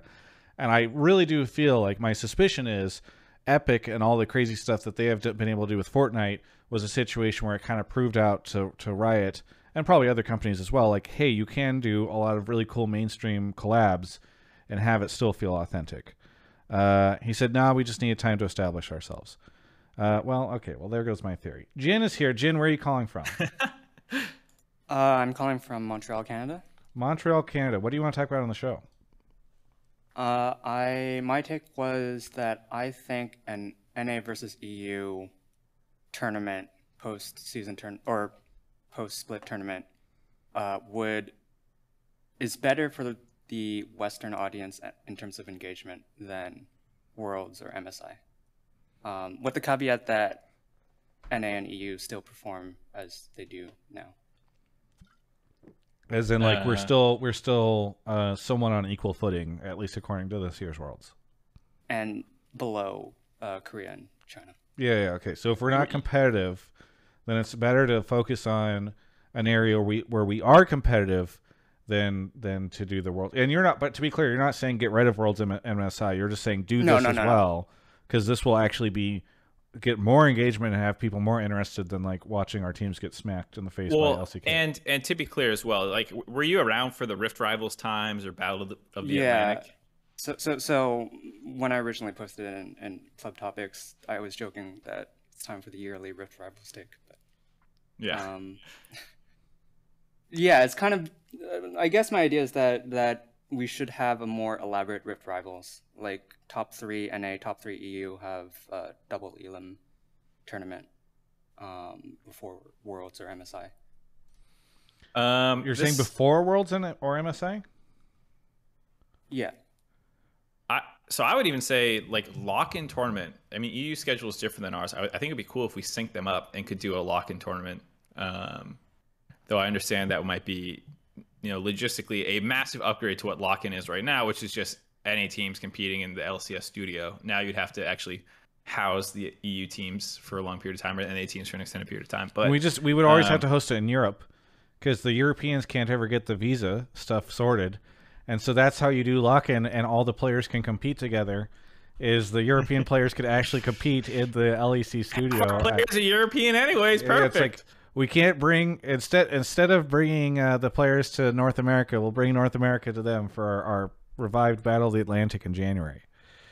Yeah, and and I would say as well, and this was something I saw on Reddit that made me want to make this or grab this topic was this year North America and Europe played a whopping seven best of ones against each other throughout the entire year. No best of fives. Um, that feels pretty fucking bad for what is the second biggest regional rivalry in all lowly sports. Arguably, Certainly I mean, the- talk about Most relevant to the English audience. it, yeah, clearly the most relevant to the audiences that, that care about those regions. Um, but like LCK, LPL, you can argue is bigger because it's like a wrestle for who's the best region in the world. And there's probably some some minor emerging regions that have some rivalries. I know that, that some of them always scrap, yeah, but at least I feel like EU and NA by sharing a fan base to to some degree and sharing Reddit and sharing forum spaces and Twitter spheres, they fight. And like the fact that you could have an opportunity like this is a year where like North America might have been better than Europe. We don't really know, but like it was close. Might have been us. I would have fucking loved to have had like a tournament dedicated to it. You know, like Yeah. who's better. And I feel like that's it. That's something I, I am really missing. And Rift Rivals was always in a weird spot. Kind of hated its location. But let's be fucking honest. Do, is the first half of spring any more compelling than than a, a interregional tournament between North America and Europe would be? Like No. no, fucking way. Not The even fucking don't think close. so. Yeah, like lock-in tournament, like just fucking slam that shit in there. Just clap spring together. Let's let's simple, simplify it and like you know, let's have some fun. Yeah, I I am there's a press conference on Wednesday of this week, and I definitely tend to ask or intend to ask uh, the the LoL Esports leadership about the format stuff because there's been so much conversation about it this time around, and that point, I, that Reddit thread, I saw it as well, and I was like, that is crazy. Like we can't get a single best of five between NA and EU in a year. Um, Yeah. we have seven best of ones. You know, like this is. I think so many people care about these these rivalries. I mean, Twitch chat just it takes it over anytime. It LCS game will happen, and you just see people on the chat doing like the uh, EU this, NA that, blah blah blah blah. You know, all the copy I'm from NA. I like cheeseburgers. Yeah, yeah. Whoever the fuck that one is. Yes, the cheeseburger one is my the, my favorite is the one where it's the out of breath cheeseburger. They're memeing the NA copy paster by uh, making the NA copy paste out of breath. Uh, EU is uh, uh, NA. Uh, oh, all right, just hand me another cheeseburger. That's the best copy pasta I've ever seen in Twitch. The entire time I've been on Twitch, like it is so good. Um, and it's like one that shits on an A, but it's like teeth. Yeah. and yeah, it's so fun. It's so fun. Um, And it doesn't have to be an NA, just NA EU too. Like there could be a like Rift Rivals was. There could be a Korea versus China tournament going I mean, on. yeah, at this point in time, we'd just As be well. resurrecting Rift Rivals, right? Like, right. but- But, Rift Rivals, the the format for Rift Rivals was always fairly awful. I mean, it was bad. Like- you're you're splitting. You're in like the middle of summer split. You're flying over these teams. Well, they don't and- care. Even if you put Rift Rivals as a tournament in a better place, it was always done a little weirdly. Some of them were okay. Yeah, But you know, it'd be like these three teams play these three teams, and like this weird, like you challenge this team, and that team challenges that team. Like, if we were gonna do it right in a lot of fans' minds, I think it would just be an actual tournament, normal. You know, well, you can do it completely normal because you'd have to have you. You couldn't have NA play NA and EU play EU. As that. I think you could. Like, if you, You, let's you- you say, could, yeah. Oh, you let's want to throw slam them all in there, like a big group stage. I'm saying throw out logistics for a moment, and, Yeah. and lock-in tournament becomes a month-long tournament with NA and EU teams interspersed into. You have 20 teams, right? Like two groups of 10, four groups of five. I don't fucking know. Come up with whatever you want, but then you know you're mixing it up a fair amount. It doesn't even have to be that big. Like when I was uh, when I first came in, I said top three from each region, right? So like if, if you And then let the other ones do their own regional lock-in tournament. Who, who don't Right. like that? So, So- that way, at so- least everyone's so- getting practice. right, and you make a double elim, you have uh, first seed EU on one side of the bracket, first seed NA on the other side, and then second seeds go against those each other's first seeds, and then the third seeds and the losers like start off in the losers bracket, and you just move up from there. I'm Yeah. creating a poll uh, to see if people would trade MSI for a regional. Uh, region. Oh, you're saying you're saying kill MSI? Uh, some some I- people in I- chat are talking about that now. Would you trade MSI I for a region kill MSI. rival tournament? No, there's there's not enough international competition. I wouldn't want to trade an international one for a just. No, now you're influencing it. I would say yes. No, I'll trade it. That way- influencing it. People are people were saying no before I these words left I put the I put the poll up. Dane, this was Dane's suggestion in the chat. The poll's in Twitch chat now. You've you have you have sullied this this survey, Mark. All right. Now we don't No, I know. didn't. It would have been overwhelmingly yes, and then you came out and shit on it, and now we don't know. I don't think I have that much power. We'll never know. The results of this test of the survey completely non-binding. Okay. I'm just saying that the lock-in tournament and the condensed spring season sold me enough on that idea that you say, okay, bring tournament of some kind that's now looping in a couple European teams. I know Dana said logistically this would never happen. I agree. You would never put 10 European teams in NA for a random tournament at the start of spring. I know they wouldn't do that. But I was just saying logistically, in, in my perfect mind, if you threw logistics out. But realistically, to the caller's point, top three teams. And you do this kind of double seated bracket. Losers already have the top three. And yeah, it's going to be a mess. The teams from that were the top three from last year might have roster swaps and they're not going to like necessarily be indicative. You could do a fan vote for a while. That's how uh, fucking All stars. All star. All Stars worked. Was yeah, you just voted the people you want. Like yeah, fuck it. I know G2 and Fnatic are gonna win. Whatever, send them. TSM are gonna win. Whatever. It's a fun yeah, that, that's why that's why I liked the idea of having this tournament between Worlds and regional playoff or MSI and regional playoffs because then you already have everything seated already. But I guess the it, thing that- sort of causes burnout with players and burnout and competitive integrity concerns. I think a lot of people would rather be prepping for worlds than worrying about some show tournament. So I, I don't think realistically Yeah. that would work. I, I think You have to either do it being before or in the middle or at the end of the season. I think. yeah. And if you do it in the I think- middle, you probably have to replace MSI, which, you know, we don't know. That could be what most people want. Uh, it's unclear at this time. Eighty-two I percent would- do not want that. Oh, it's uh, that was you. You you told all those people to do it. People on the Twitch chat said we have our own minds. Yeah, right. You guys just show up and repeat all the same shit you've heard on co-streams. Okay, you have you do not have your own minds. Uh, all right, Jin, yeah. go ahead. I don't know. I, I, I was just going to say I would have preferred like you shorten shorten shorten the uh, spring split to make room for like a tournament, and then that would be played on one patch, and then so then you wouldn't have to worry about competitive integrity because MSI or Worlds would be on another patch. No, I think it's more about time spent Yeah, doing nobody- this instead of prepping. You just qualified for Worlds. Nobody wants to go compete in a for fun tournament uh, against Europe. Yeah, most most teams, as soon as they make worlds, will start booking their boot camp and like heading over to the scrim. Even if there's a month and a half break, most of them go over right away, either to Korea or to where the tournament is taking place. Um, so I don't think anyone would want to then spend another week or two figuring this tournament out. Yep. Jin, thank you Yeah, so that's much for the call. Anything you want to shout out before we take a quick break? Uh, not the usual stuff. Shout out to all the sponsors. Um, looking forward to whatever whether you do a arcane um co-stream or not.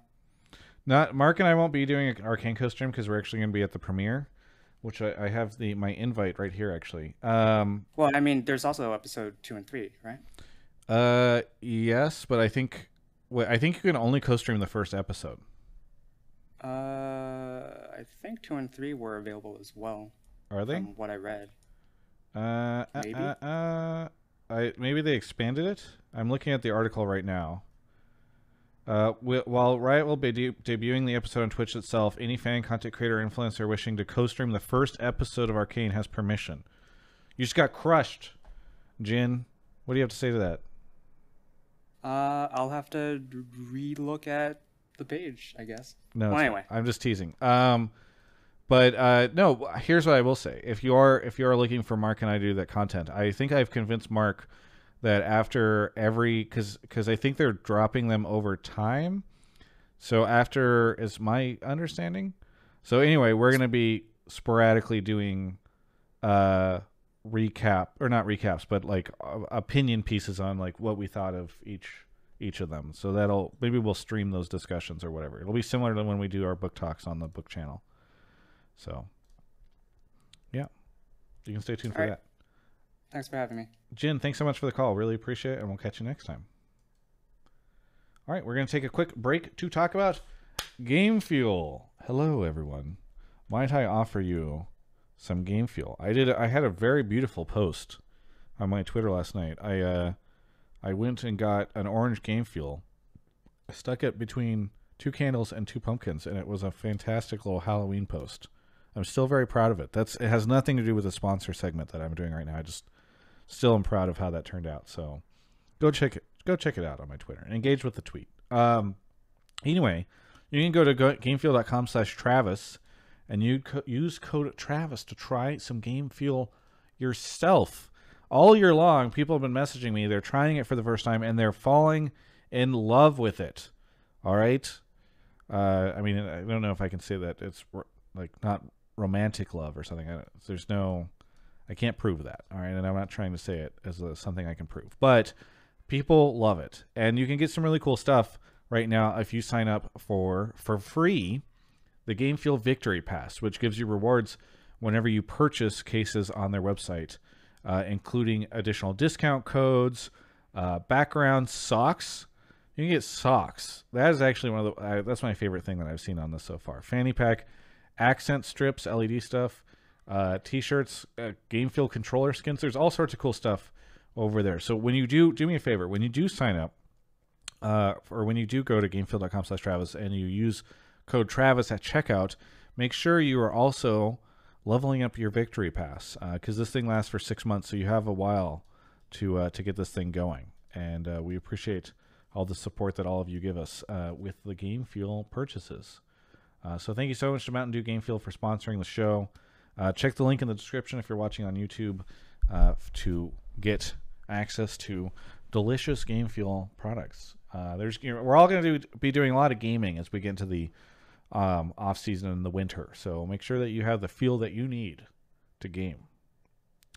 Mark, you ready Hello. for the, the Yeah. last caller. Should I go get them? Yeah, I'm down. Uh, uh, uh, CSIS Caroline, thank you for the 19 months and congratulations on affiliate. Sandy Toes, thank you for the 19 months. Uh, Trendemir, thank you for the 16. Sauce Boss 503, Omega Diamond Zinc, Trev 1657, Zemelkai as well, and then Matt Mendo, thank you for the 100 bits. Mark is grabbing our last caller of the night. Uh, uh, uh, where are we? Where are we? I know you guys want the show to go on forever. We've been going on for two hours. Um, let me. Uh, let me. I know some some people want to use the Amazon link, so you guys can do that. I'll put that in chat. Uh, Mark still still on the on the way to get our last caller. So I'm just filling time so that there's not dead space in the audio. Okay, here we go. Jiro is here. Jiro, where are you calling from? Hey, I'm calling from Cranston, Rhode Island. Rhode Island. What do you want to talk about on the show? Uh, my take was about um, the C9 rumors I've been seeing floating around on Twitter and um, Reddit about how there's a possibility of Blabber and Fudge being sold as a package deal. And if it's true, uh, this will be the single worst offseason move that Jack has ever made, maybe the worst offseason move uh, that's happened ever in North America. So, so can I ask? So you saw this on Twitter and Reddit. yeah, I uh, don't have exact links. I was looking for them near the whole like whole time. Uh, but, so mean, I will like say I I put this in my predictions, and I would, if I could go back and stop myself from putting it in the prediction, I would. Uh, Okay. I am I am now based off of more recent rumors. I think I am more worried about uh, Vulcan than I am about about Blabber and uh, Fudge leaving. But Okay. what what would you say? What would you say about Vulcan leaving, Jiro? Um, I think that's another terrible move that Jack could make. There's What are okay? What's the move? What what are the moves? Like you, so you Okay. want Vulcan, Spilling Perkz. Perkz, and All right. Sven are the only options, I'm, right? For you I'm to- gonna to? I'm gonna admit I'm a little bit of a Perkz hater after this year. Um, I feel for the amount of money that Cloud9 has spent into him, the results that we got back were just not even satisfactory. Um, like sure, quarters is fine, but a lot of the games at Worlds that we saw out of Perkz, uh, there was a lot of int going on, a lot of throws, EU sleeper agent. I mean, we saw the LeBlanc W back in the tiebreaker versus Rogue. Um, Sven too, he didn't. He kind of choked hard at Worlds. Um, the reason why I was saying Blabber and Fudge being sold could be horrible is because they were just honestly C9's best performing players over the year, and I don't think that there um, are any better domestic players that could replace them. Um, and if you were going to import to replace them, who are any better residents that you could get to fill in mid or ADC or support? You know? mid or sorry, who are the better options for mid or yeah, ADC yeah. support? So, so you know how I was saying like Blabber and Fudge being sold could be horrible. Uh, Yeah. I don't think there's any um, residents to replace them that could be any better than them or equal to them, and then that would mean that you would have to import probably. But if you import, you need to go ahead and get residents for um, mid or, or ADC or support, and I don't think that there's really any good um, residents that you. can okay, get so so no, not not leak, not leak, but let's let's come up with a an idea here, right? Like, what if uh, Bjergsen goes to TL, but Jensen didn't work out in the ADC thing? What would you think Okay. about? Well, actually, Yeah, no, Jensen would- was very unlikely to go back to C9, I think, because of, of the circumstances of his departure. But Hmm. uh, would that would that be a scenario for you? I mean, there are players oh, here, hell yeah, right? dude. Jensen's a smurf on the world stage. I mean, we saw him this year pulling out so many clutch moments. I would love to have Jensen back on C9. Um, but I just, like you said, I don't think it's very likely. Um, I'm kind of hoping that, like, maybe a Danny buyout happens or something because that guy is killing it. But um, I don't know. I just, I don't really know who else could live up to, I guess, Cloud9 standards that are residents that could take up the, uh, the mantle.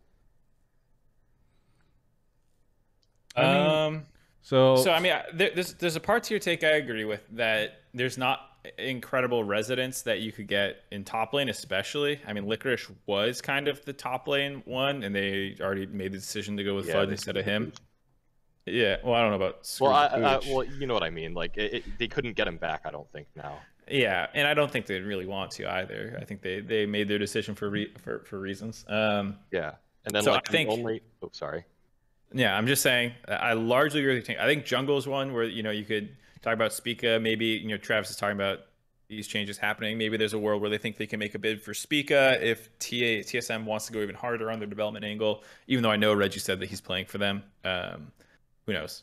Uh, but at, at the very least, Jungle does feel like it has a lot of um, Yeah.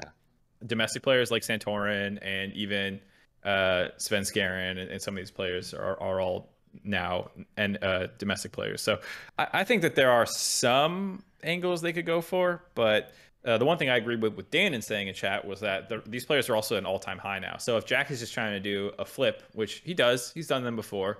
This is a good time to make that flip happen because maybe uh, Blabber trends downwards. You know, like he, he had a struggle a bit at the end of last year.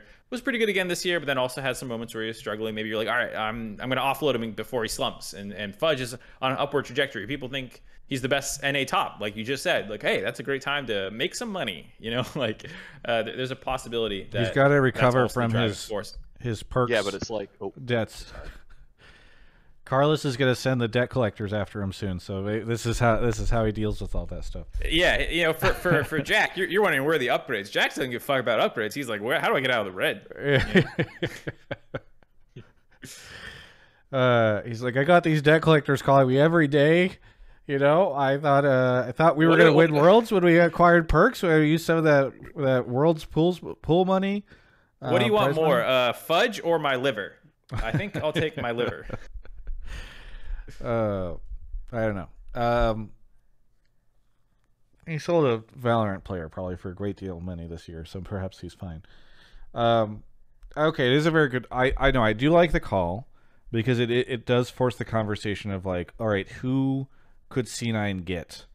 Uh, and you seem to think that there are easier options to pick up in um, the the mid pl- like it's, it's better to keep these these are the best residents you can get in these options in these roles and then you go fill AD and mid. What's very funny about this is that AD has historically been a role that doesn't get imported. Like Sven is a outlier because normally it's either top, jungle, or mid that is getting imported most often. I think uh, in North America.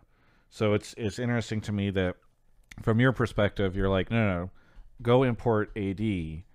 Don't you know? Well, and- I and have. keep If, jungle if. I can add real quick, I do have a very big name I'd like to talk about for ADC. Um, I, I don't want to get like too far down the rabbit hole, but Sure. I think uh, importing someone like Viper could be really good. He's a free agent at the end of this year, and I remember watching an Ashley don't have to import Viper. a while back.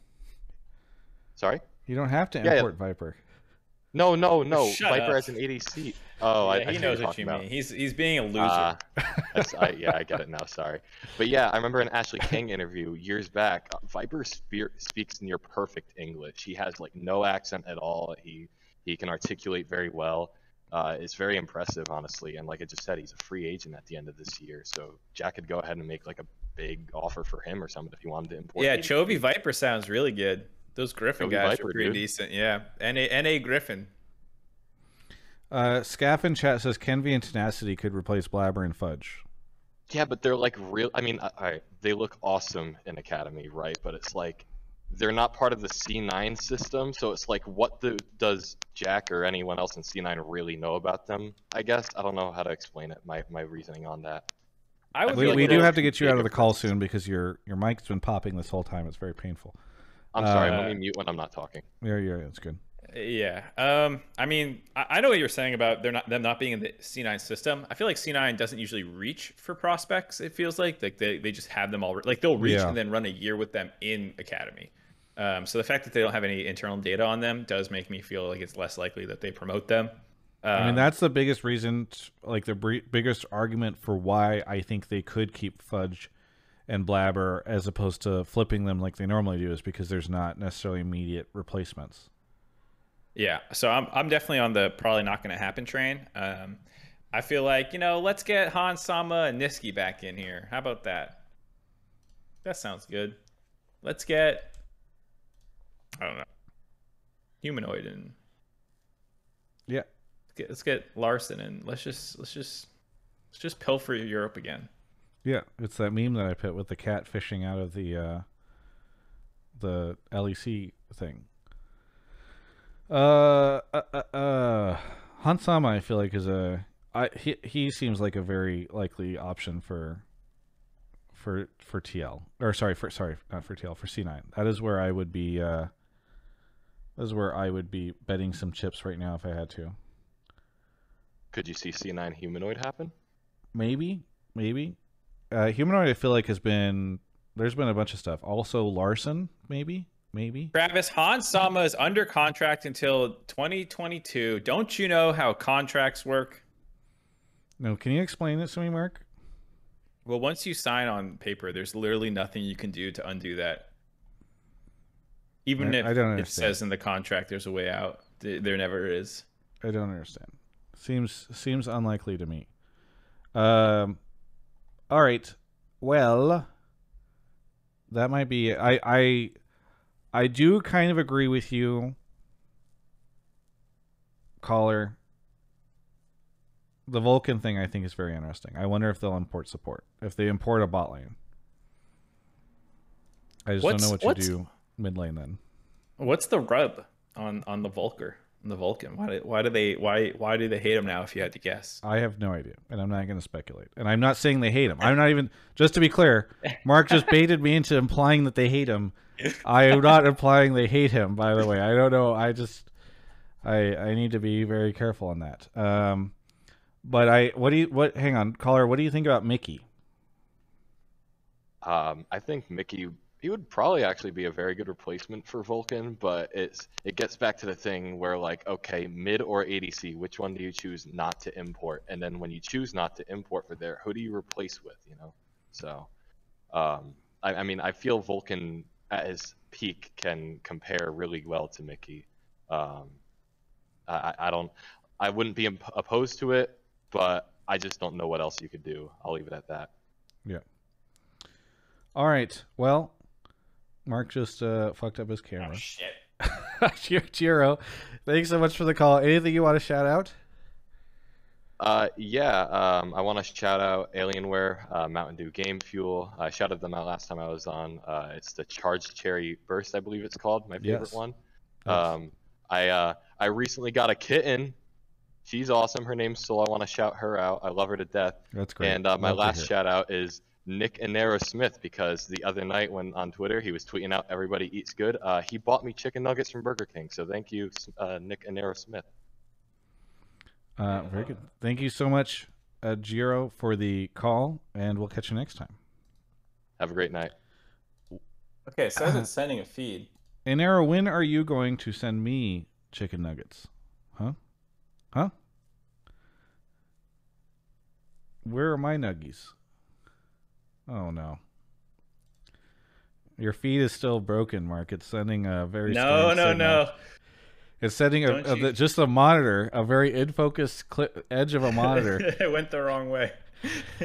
uh, there he is. Look at that little boy. Hold this guy's arm over his eyes. He's too bright in here. hey, Mark, should we talk about World Finals? Should we? So did okay? Let me ask you: Did anybody submit? Because people will scream at us if we. But like, did anybody submit takes for World Finals? Uh, I don't think that there are any actual World Finals takes. I think that the, I, th- I might have glossed over one or two that were like more meta talking about the World Finals. You know, like from a format perspective about like oh, well, semis is better again and like stuff like that. You know, but I, I don't think I saw one that was like I actually think EDG is gonna upset. You know, like if I, if I had seen that, I would have pulled it. I did not see it. Do you think it's bad that we don't get any World Finals calls for the show that happens right before World Finals? What should we have done? No, no, no. I'm not saying for us. I'm just saying, is it like a bad thing that Oh, like people are so checked out or over or distracted by off season or something like that that like people are just like less interested in finals? I do think it feels weird. Like I just can't imagine. And maybe we're wrong. You know, like maybe we're on the jaded side of the lowly sports spectrum, and like all the the young whippersnappers are like, can't fucking wait for finals. Maybe, maybe I'm just not seeing it. But it would be weird to like go into the Super Bowl and be like, yeah, kind of kind of over. I put up a poll in the chat. Are you excited for finals? Yes or no? Uh, we'll see where it comes in. Right let me now, let me let me let me let me let me let me doing? riddle you this, Travis. What was what just happened? Are you okay? Um, one thing I was just thinking about was the Super Bowl has conferences, and a lot of traditional sports have conferences. And what it means is you actually don't get to see the overlap between regions happen, and so you have a harder time predicting what's going to go down because the semifinalists from one group did not necessarily play against the semifinalists in another group. You know what I'm saying? Yeah. So EDG SKT would never in T1. traditional sports T1. God damn it. EDG T1 would never have fought earlier in playoffs in another traditional sport and then go in, into other parts of a tournament. Whereas that happens here. And it lets you know that EDG is weaker than SKT and then SKT T1. lost to the team T1. to T1. T1 lost to DAMWON. And so you have a very easy prediction of, well, then the weaker team then loses again. Um, I wonder, maybe the way to solve worlds is to break it up even more. And you don't let teams cross pollinate. So that way, when the finals happens, you actually have no fucking clue. Think about that. Uh, are you excited for finals? weird that Fifty-four percent say no. Forty-six percent say yes. Right. 50-50. So- Not great. I, I mean, right. You, you think that should be a hundred percent yes, well, or like seventy or eighty at the right? At least. a, at least a major, not just a the, more in the their favor, but like a majority of people in the chat of hardcore League of Legends fans, two thousand people watching right now, and the majority of people who voted in this poll said no. Yeah.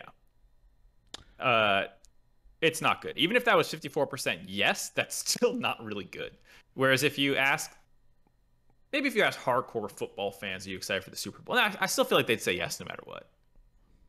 You know, Yeah. who's who's not excited for the culmination of their? You're excited for the NBA Finals? The people I think who aren't excited are usually just the salty fans that are like pissed that like their Yeah, team that their team got knocked out. Yeah, yeah. yeah. See, Which that's maybe that's what we all are in the West. like we're just all oh, man, have you cracked the code? You know what? To some degree, you're probably right. Like I, Yeah. I don't think Korean fans would be 54% not enthused to watch Damwon win again. Yeah. Mr. Epics says something that uh, really, instead of his name being Mr. Epics, it should be Captain Obvious. Says you are taking into account an NA and EU audience. The Korean and Chinese fan bases that are much bigger than NA and EU are excited for finals. Yes, but honestly, it feels like you know, ideally, you would want a lot of people from all over the world to watch this. Um, yeah, I mean, we were we were memeing about take the Super Bowl for example, like oh well, the Patriots fans aren't excited because they just lost or something. But the reality is, the majority of, of of football fans are excited for the Super Bowl. Yeah. Even if you include a, a biased sample size, it's still not going to be fifty four percent not excited. I bet. But it's I like- feel like that is low. but it's like half i mean this is what's funny is like half i want to go i i'm excited for for finals especially when i can go in person it's tough whenever i'm like not not there in person but And you have to wake up Um, at five a.m. to watch it. yeah yeah um but you know it's it's a very interesting thing where i as somebody who's covering this 50% of my audience let's just let's just assume that like my twitch chat right now is indicative of my Your general YouTube. audience it's like Yeah. it ha- like people are less excited for this than than most of the things i do throughout the year probably you know what i mean If if you asked anyone, are you excited for the LCS final? You know, it's going to Yeah. be higher than fifty four percent saying no. yeah So there, I, to your point, like maybe you just should have made content around Worlds, Travis. I mean, we've like that's almost what this this hotline league has become, and it, like, and that's it's sad to me. It is, that is sad to me, right? Because like, Worlds is hype, and it is the culmination of everything throughout the year, and I I want like to be spinning out all this content and for it to be this big thing or whatever. But it's like quarterfinals ends and NA it's like Perkz is leaving. Bjergsen what? And it's like it's it's just funny because then we we're not really doing a lot of um, worlds content and uh, yeah, and I mean, people in chat are like, "Oh, it's bias sample and stuff." Like, I, we we understand that. I'm just saying, like, if you look at most traditional sports, if you pull, because you guys are people who watch this are more on the hardcore fan side. You know, this is not like we're polling the general LCS fan. These are LCS fans who then watch Travis content. It's very um, strange to me, Mark, whenever we say things like, well, to be clear, like this is the Western audience and like here are the factors, and then people on the chat are like, it's a, it's not a full sample size of all Worlds fans or all League of Legends fans. I'm like, yes, we were addressing this. Um, We still think it sounds low. yeah, yeah. I mean, it's just it's not it's not like people people are like, yeah, this is your audience. I'm like, yes, that's what I'm talking about. I as like a huge League of Legends esports content creator who invests in this and has to figure out his content plan for the year. My audience is like majority uninterested in World Finals. That is like fascinating to me, um, and I I think is like a bit of a bummer, and uh, it's weird. That's uh, unfortunate. Mark, ask how many people were excited to see the Pats in the Super Bowl when Brady was still there. Same thing here with LPL versus LCK. I think people were excited. Were they not? Were people not excited when Atlanta looked like they're going to beat them and then they came back, or when Philly shit on them? And like, I bet Pats fans were excited to watch the Brady win the Super Bowl again. Like, I would have been excited to watch Faker win again. I'm excited that Khan is like probably going to win his only world championship in the last year he gets to play. His last game will cause him hoisting the trophy. You know, like those are compelling storylines. I, I don't know. People just aren't excited. Travis, for context, it would have been 90-10 excitement for T1 versus DAMWON, says Papa Smithy. Well, then that indicates to me that there's a format issue. Um, yeah, I mean that's what we're driving at with this more than anything. Is I don't think we're trying to criticize our, the fan base. uh, In case to be clear, I think it's a symptom of a problem you guys are potentially. with, fake fans, is what Mark Zimmerman is saying. Uh, no, it, it's like this is yeah. We're not. It's not. It's not the best case scenario. I think, and there perhaps there are some adjustments or something that could be made. Okay, so uh, it's the end of the show. Uh, one, tune in tomorrow, early afternoon Pacific time, probably around like twelve thirty or one. Uh, after I'm done recording Rift Reaction with Emily, and Mark and I will be experimenting with some Genshin Impacto content. Uh, he's holding a game fuel and he's sticking it on top of the animal right now. Who? All right, great. Anyway, Game I, fuel uh, is the yeah. preferred beverage of cats. Yeah, well, we're gonna have. Uh, I won't hold that against Game Fuel. Uh, we're gonna do some Genshin Impacto content. Should be fun. And uh, what else, Mark? Anything else? I'll probably do some more roster stuff throughout the week. Nah, the off season's hitting, so Travis and I are trying to do some other fun stuff that we're playing a lot of Genshin anyway. So Yeah. I don't know what the overlap is with our fan base, but Listen, based off the end of that poll just now, Mark and I have to flee. All right, we're trying to find some place to go. we tried books last year. Travis wasn't consistent enough. We're trying Genshin. Maybe I figure Genshin. weebs. You know, I was there's a lot of weebs at League of Legends. Just go another place where there's a lot of weebs, uh, and uh, we're good. All right, Mark. Anything you want to shout out? Nope. Everyone, this has been hot. Oh, stick around on stream. I'm gonna do an unboxing and hang out and probably stream some Genshin. Uh, but this has been Hotline League episode 195. Thanks for watching. We stream every Monday, 7 o'clock Pacific. You can catch us on Spotify uh, and other uh, podcast platforms, but we prefer Spotify and uh, YouTube as well. Thanks, everyone. We'll catch you next time.